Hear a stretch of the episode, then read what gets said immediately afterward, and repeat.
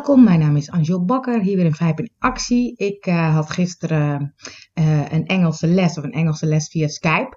En um, ik bedacht me nou, daar moet ik een podcast over opnemen. Want wat er gebeurde was dat ik, uh, ik ben al langer bezig met Engels praten en ik wilde eigenlijk wat beter in worden.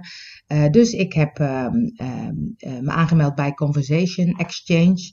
En daar krijg ik soms berichtjes van mensen en die willen dan met me praten. En dan kan je oefenen. Ik dacht, dat is inderdaad wel leuk, maar um, ik durf het steeds niet. Dus ik had al contact met een jongen een keer, ook via de WhatsApp, ook via spraakberichtjes. Maar dat skypen, dat vond ik toch eigenlijk een drempel te ver.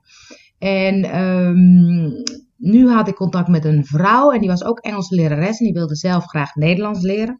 Dus dacht ik, superleuk eigenlijk, dat je elkaar wat kan leren. En ik weet dat ik gisteren thuis kwam en uh, ik zou gaan skypen. En ik dacht, nou, ik ga het afzeggen, ik ga het afzeggen. Ik ga het gewoon niet doen. Ik vind het veel te spannend. En uh, uiteindelijk heb ik het wel gedaan. En het was een superleuk gesprek. Hele leuke vrouw. Uh, heel leuk met elkaar gebabbeld. Ik heb haar wat geholpen met Nederlands. Zij mij met Engels. Ik vond het echt super gaaf. En dat is eigenlijk wat ik wel ken van mezelf. Dat ik um, die comfortzone, hè, dat ik daar zo graag in wil blijven.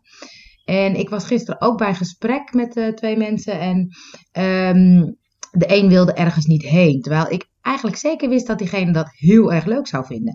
Maar er was ook een soort drempel of zo. Hè? Dat je dan denkt, nou ja, dat doe ik toch niet. Of dat kan niet. Of dat durf ik niet. Of nou, wat dan ook.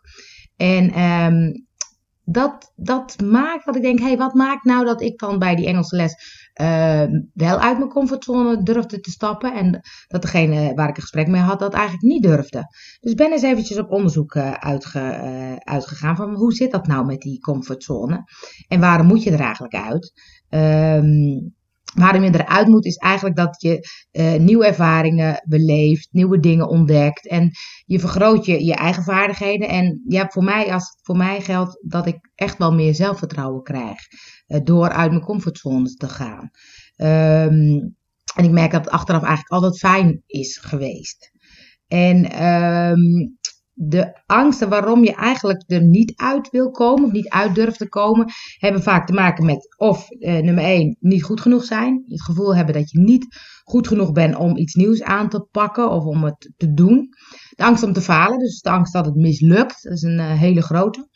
En de angst voor afwijk, afwijzing en kritiek, dus wat vinden anderen er eigenlijk wel niet van.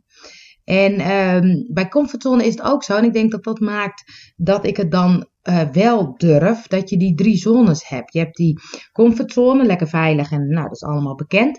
Dan heb je die zone van die optimale prestatie. Dan ben je wel net uit je comfortzone. Maar uh, het, je kan het nog wel doen. En dan heb je de angstzone, de danger zone. Dat is eigenlijk een te grote stap. En dat is misschien soms dat mensen uh, zichzelf er niet uitkrijgen, omdat ze die tussenfase um, uh, niet maar ze proberen een hele grote stap te zetten. En dat is vaak te lastig.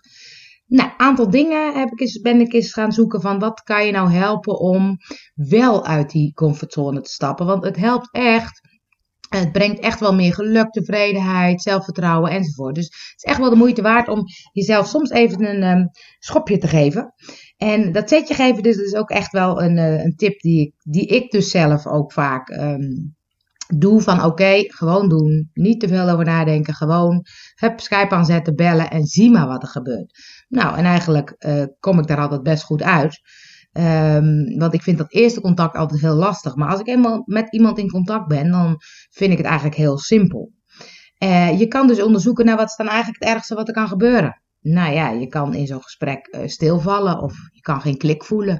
Of je kan, nou ja, wat dan ook. Nou ja, dan uh, stop je het gesprek en dan is het ook oké. Uh, dus dat helpt soms om te kijken wat, wat kan er dan gebeuren. Kleine stappen, dat heeft te maken met die zones. Hè? Dus niet gelijk naar die, naar die dangerzone. Maar gewoon kijken, oké, uh, Skype durf ik bijvoorbeeld niet. Maar ik heb daarvoor eens een keer WhatsApp voice messages gestuurd. Dat vond ik ook al heel spannend. Maar het is wel een soort tussenstap die ik genomen heb. Waardoor het nu makkelijker is. Um, nou, die angst hè, van luister dan niet te veel naar je eigen innerlijke criticus. Uh, maar ook niet aan, naar die mening van anderen. Um, wat ik bijvoorbeeld merkte met het Engels praten. Uh, ik heb een beetje een Nederlands accent. Hè, zo'n, um, je hoort dan meteen van, oh, dat is een Nederlander die probeert Engels te praten. Um, en ik maak daar zelf ook wel grapjes over. En dan doe ik het ook nog een keer extra. Maar het is wel een soort uh, onzeker punt bij mij. Dat ik denk, oh ja, ik, ik kan niet goed Engels. Ik heb geen goed Engels accent. En dat maakt dat de drempel wat groter is om het ook echt te gaan spreken.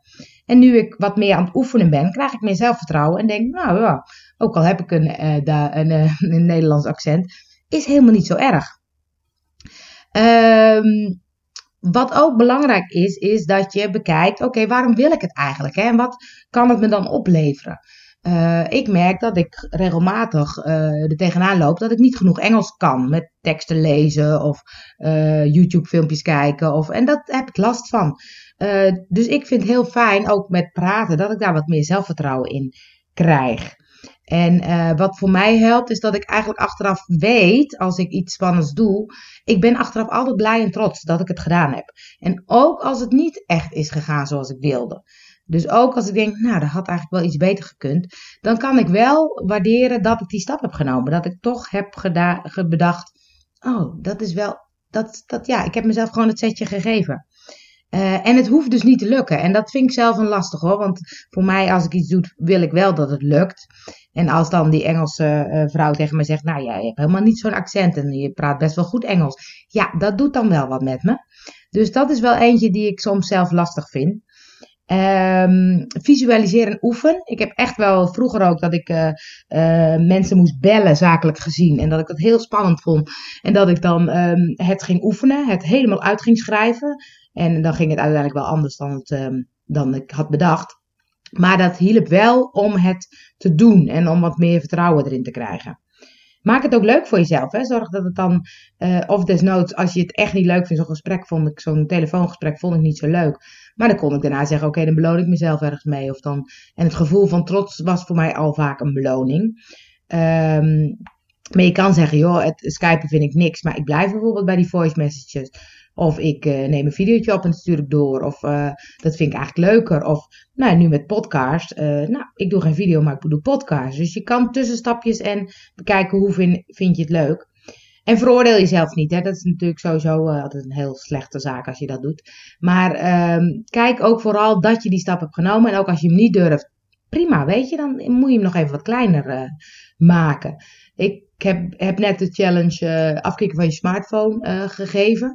En daarin zie ik ook dat mensen dan hopen dat ze dan in één keer heel veel minder tijd op hun smartphone zitten. Maar ook daarin is het is misschien niet deze comfortzone, maar ja, misschien ook wel. Ook daarin is het heel belangrijk, doe maar een klein stapje. Weet je, al doe je maar 10 minuten voordat je naar bed gaat, zet je hem uit. En dat deed je nooit. Als je dat aanleert, dan zie je dat je dat veel makkelijker kan. En een en laatste is doe het samen. De Smartphone Challenge hebben we samen gedaan. Superleuk om de verhalen van anderen te horen. Te bekijken, hey, hoe gaat het met jou? Wat uh, lukt of wat lukt niet? Um, en er zijn genoeg um, uh, dingen te vinden die je, waar je mee kan oefenen. Het uh, ga een gesprekje aan met een onbekende. Of ga in de trein eens met iemand praten. Of nou ja, een beetje kijken van wat zijn jouw dingen die je graag zou willen leren. Maar die je lastig vindt. en ga daar eens mee oefenen. Dus um, ik vond het weer een leuke opsteken voor mij dat ik toch met die vrouw ben gaan skypen. En we gaan zeker een nieuwe afspraak maken. En uh, het is ook heel leuk om haar verhaal dan te horen uit Engeland. En ze komt naar Nederland toe om hier Engels les te geven. Dus misschien kan ik haar ook een keer ontmoeten. Uh, maar dat zijn wel de leuke dingen waar ik zelf heel blij van word. Ik ben super benieuwd hoe het voor jou werkt, die comfortzone. Zit je er vaak in? Trek je jezelf er soms uit? Waarom wel, waarom niet? Dus leuk als je reageert. Uh, als je een keertje zegt, joh, ik wil een keer een gesprek erover uh, met je. En dan maken we er een podcast van. Ook superleuk. Of een Facebook live. Dan trek ik jou misschien uit je comfortzone. Uh, lijkt me superleuk. Dus uh, ik hoor graag van je.